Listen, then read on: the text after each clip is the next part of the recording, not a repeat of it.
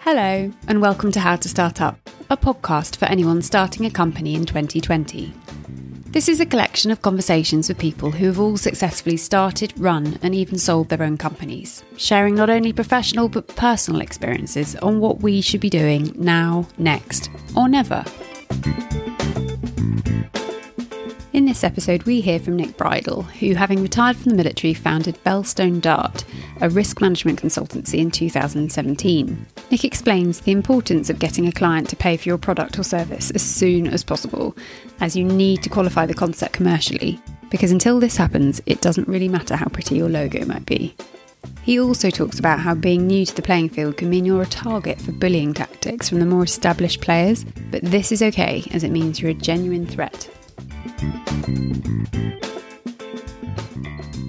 Hello, morning. How are you? Yeah, great, thanks. All good. Where are you in the world right now? Dubai. Incredible.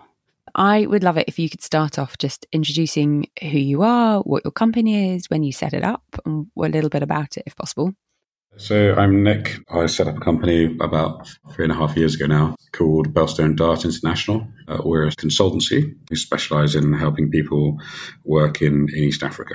And when you say consultancy, any particular industry? No, not really. I mean, it's mainly about what type of industries slash organisations want to work in those parts of the world. So it's a lot of charities, people like the U N, private companies who are doing work in support of international organisations, and I guess some private companies. Just helping them get set up on the ground.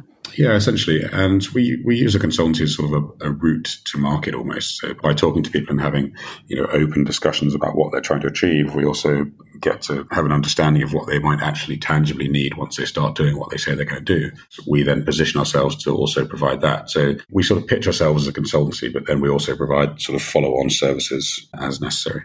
Amazing. And what was it that gave you the idea to start this company? Well, I was leaving the military after spending well, my entire sort of adult working life in the military and wasn't really sure what I wanted to do. My initial plan had been to sort of just sit around for six months and wait until my brain said, Nick, you want to do this, or or you love X, so go and work out a way that you can do this.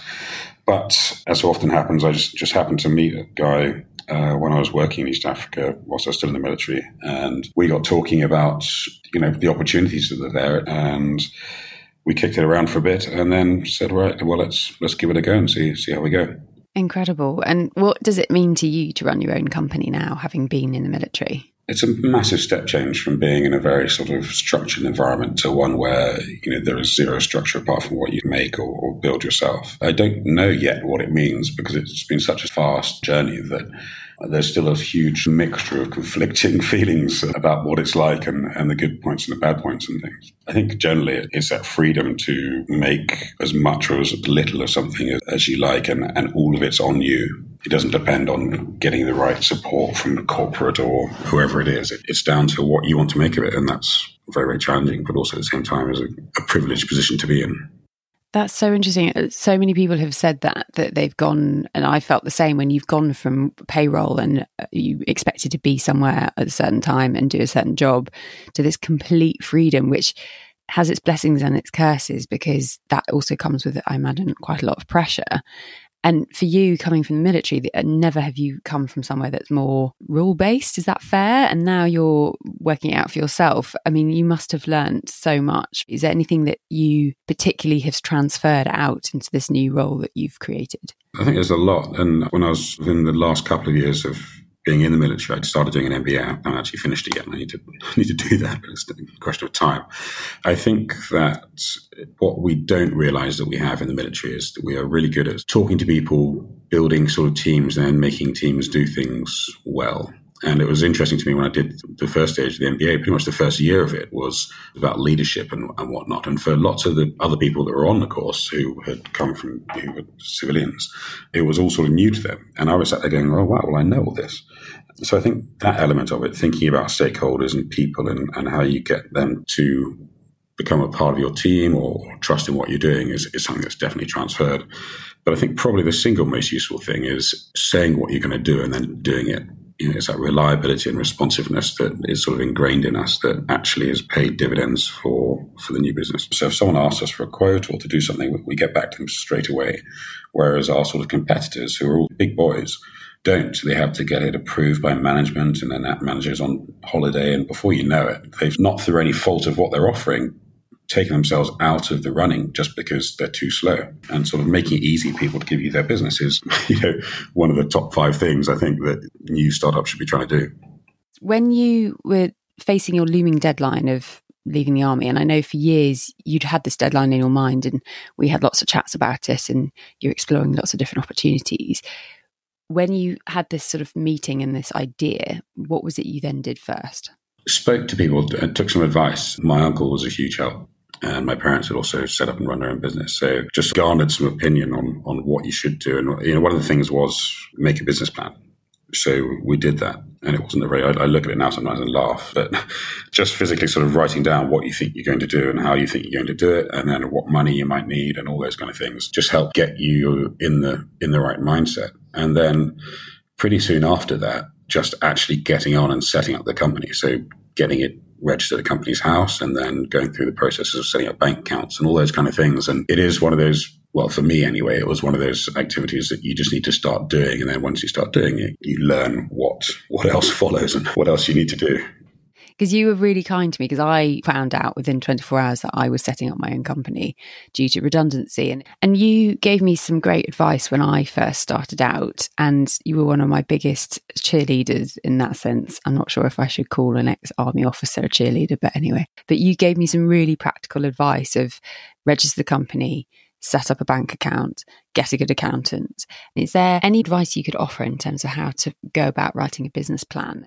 There are lots of bits and bobs of advice that you can give on stuff like, you know, your financial projections and how much things are going to cost. And generally, your financial projections are going to be inflated, and your idea of how much things are going to cost are going to be, you know, deflated. We found that when we looked back at our business plan, we're like, wow, we said we're going to be earning X in a year's time, and that's just ridiculous. So whatever you think it is, probably, you know, half and double respectively, depending on which which element you're looking at. Ditto with timings. You know, everything will take longer. And if even you think about a project lifetime, you might get wind of something coming along, and then you might get a month or so to write a bid for it, and then they might take a month or so to tell you about it, and then you might get a month or so to get it ready, and then you might deliver it for a month, and then you might get paid after another month or two. So from actually starting to work on it to actually getting the money in, you're at six months already, which obviously has a massive impact.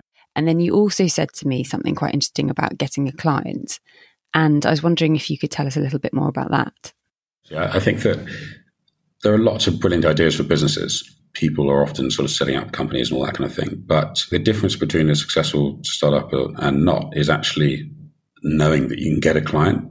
Uh, there's a big difference between having a great idea or a really pretty sign or a great logo and actually getting money in through the door, which is the only thing that counts at the end of the day.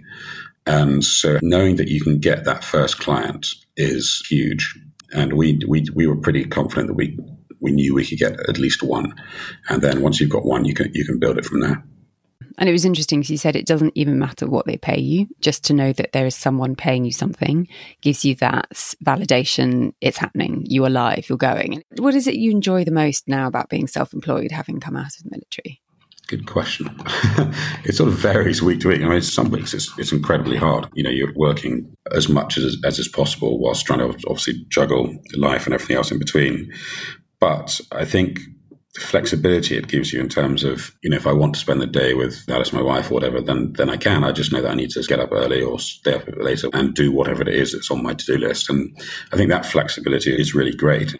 Well, I've loved it, the fact that you've been in London more, and obviously you can see Alice far more regularly than you had been when you were in the army. And by the way, congratulations on getting married, Alice. Thank you. And what is it you potentially enjoy the least about this new way of working for you? I think there are sort of two sides to it. One is that lots of what is required to run a business, I don't actually enjoy doing in of itself. I don't like accounts. I don't like books. I don't like all that kind of stuff. But I have to do it. And so that sometimes feels like a bit of a burden. So that's sort of in terms of day-to-day what I don't necessarily enjoy. The only other thing that sometimes you're sort of aware of is that as a startup, you are the new kid on the block. And a lot of people don't like it when startups or, or new companies in a market are successful. And so the sort of the knives come out. And also, you know, you get bullied quite a lot. Really? Yeah, I mean, again, I guess it, it changes by industry, but for us, you know, we never say no to anything. We'll always take on a, a client or a task, even if it's really small, because you never know where it might lead. And we've had a couple of examples where, you know, seemingly small things are almost more of a bother to do than they are worth it, you know, financially or time-wise, or whatever, have led to, to much bigger things, and we've been really glad that we did. But oftentimes we found that when you are dealing with big companies, uh, not through any sort of malicious intent or anything, but just because they've got processes and they're very rigid, so they can't change them, things that they don't even think about are huge issues for you. And, you know, an example of that might be payment terms. You know, a big company might have a generic rule that they only pay in sixty days. And for a small business, you know, when you're, especially when you're starting, your cash flow is worse. That's huge. And so an inability to sort of challenge on those kind of things is a challenge that I don't really enjoy sometimes. And actually on payment terms, how have you worked out how your pricing works and what you can ask of a client? I'd love to hear about how you sort of gone in and stood up to your own pricing structure.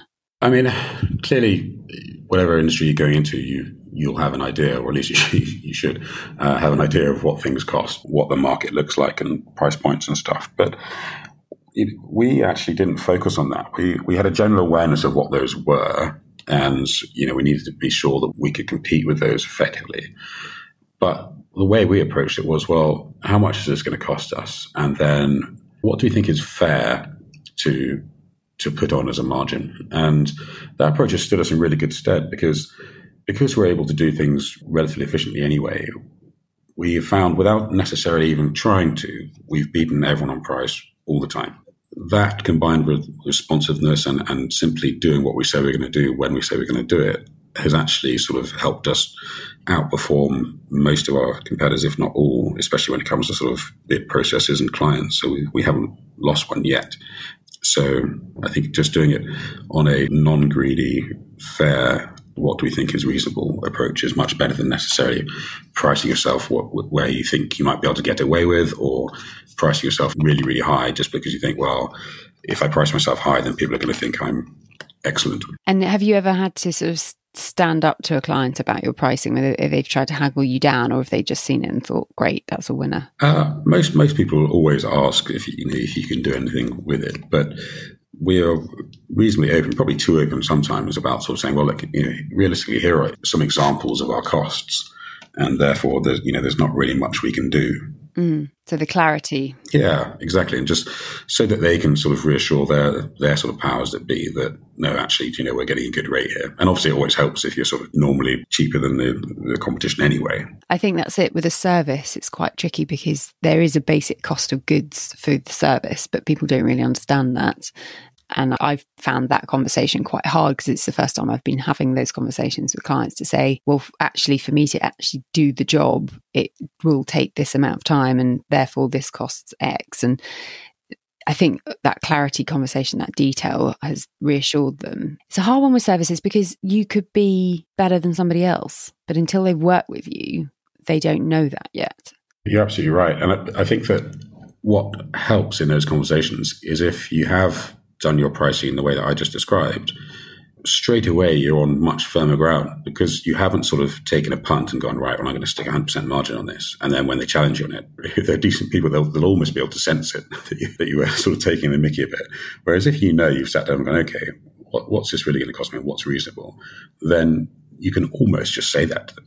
And because you're because it's what you're saying is true and, and you've been fair in the way that you've come to that point, it, it sounds right because it is right. And it's the same for every element of business. You know, do what you say you're going to do, do it fairly, be fair to your employees and all that kind of thing. And even though it might cost the business a little bit more, mean you make a little bit less money, actually it means that your feet are on firm ground when things do go wrong or, you're, or you get challenged on something. It's, it's a good way to do it. And I guess that all comes with experience. And someone said to me, it's like, they're not buying that day rate. They're buying that twenty years worth of experience that you're bringing to that day you're spending with them. And that for me was a real, yes, I do have this tried and tested experience that I can offer them. And therefore I cost X, but it definitely, definitely takes practice. Yeah. I mean, one of the reasons I said that, you know, we sometimes felt bullied is because in the early days, you know, we didn't know how to have these conversations because we were learning. And so, you know, we probably didn't start them off right or whatever. And it put us in a, in a weaker position, which, you know, at the end of it made us feel like we had been a bit sort of like beaten up, but it passes. Yeah. And experience. I mean, someone said to me today, as long as you're happy with the fact that you're always going to be making mistakes, you'll be fine. And I was thinking about it even yesterday, saying, it's not necessarily that that email I sent was a mistake, but I know next time how it can be better. And it was that constant learning. And four or five months in now, each time I'm doing something, I'm just doing it that bit better, which makes me feel like I'm on the right track. So coming out of the military and meeting this person that you had this idea with, do you have advice for people about how to choose a business partner or how to manage that relationship with a business partner? Because obviously they are the nearest and dearest person within that business with you.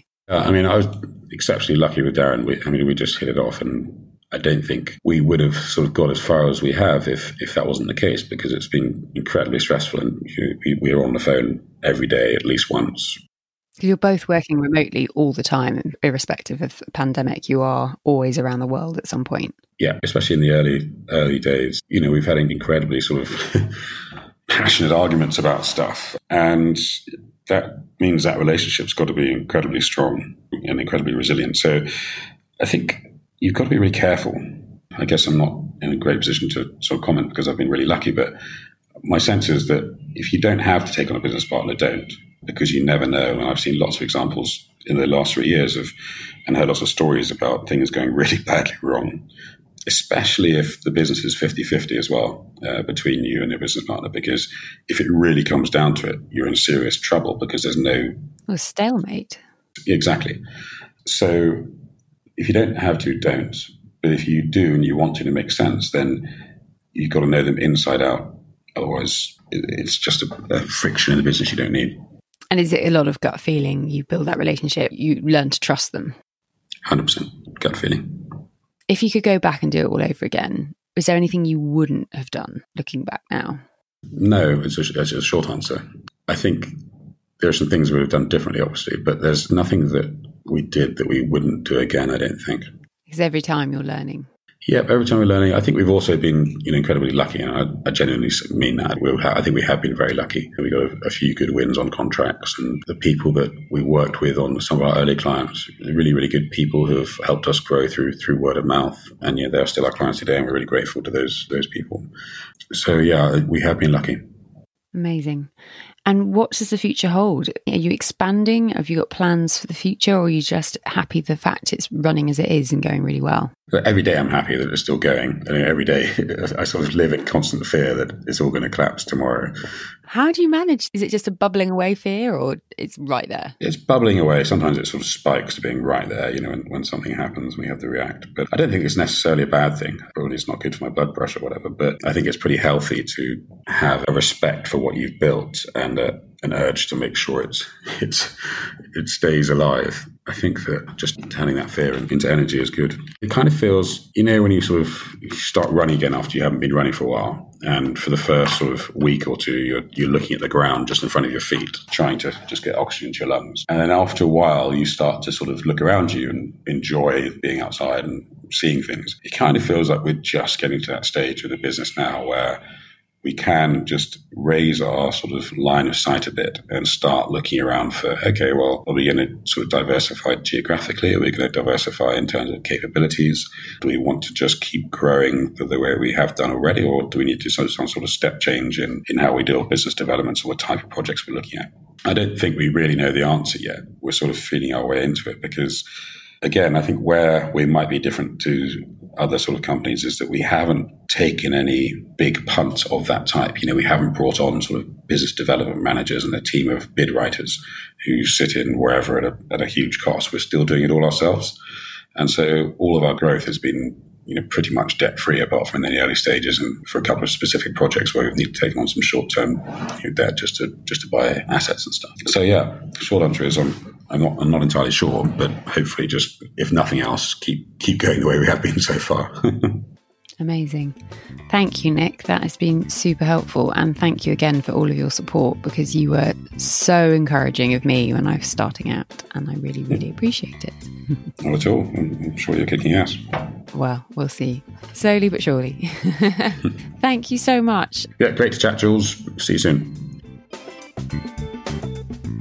Nick has been a dear friend of mine for over twenty-five years, and watching him effectively grow up in the army and then face the prospect of leaving had us all guessing as to what he might do next. But it comes as no surprise to us Devon lot that he has built and scaled an incredible business so quickly. His advice to me about just getting a client straight away was brilliant, as it gave me the confidence and breathing space to learn on the ground. If you'd like to contact Nick, you'll find all of his details in the show notes, as well as a recap of all the advice he's kindly shared. I wanted to thank all the listeners that have kindly emailed me questions for future guests. I really do appreciate the feedback and also the input, as we're all in this together. Do listen out for the questions in the next few weekly episodes, and I would encourage anyone else to send some more in. Thank you for listening to How to Start Up, hosted by me, Juliet Fallowfield, founder of P R consultancy for startups Fallowfield and Mason. I hope these conversations offer you some confidence, encouragement and reassurance that you're on the right track. I would be delighted if you'd rate, review and share this podcast with anyone else who might be starting a company in twenty twenty.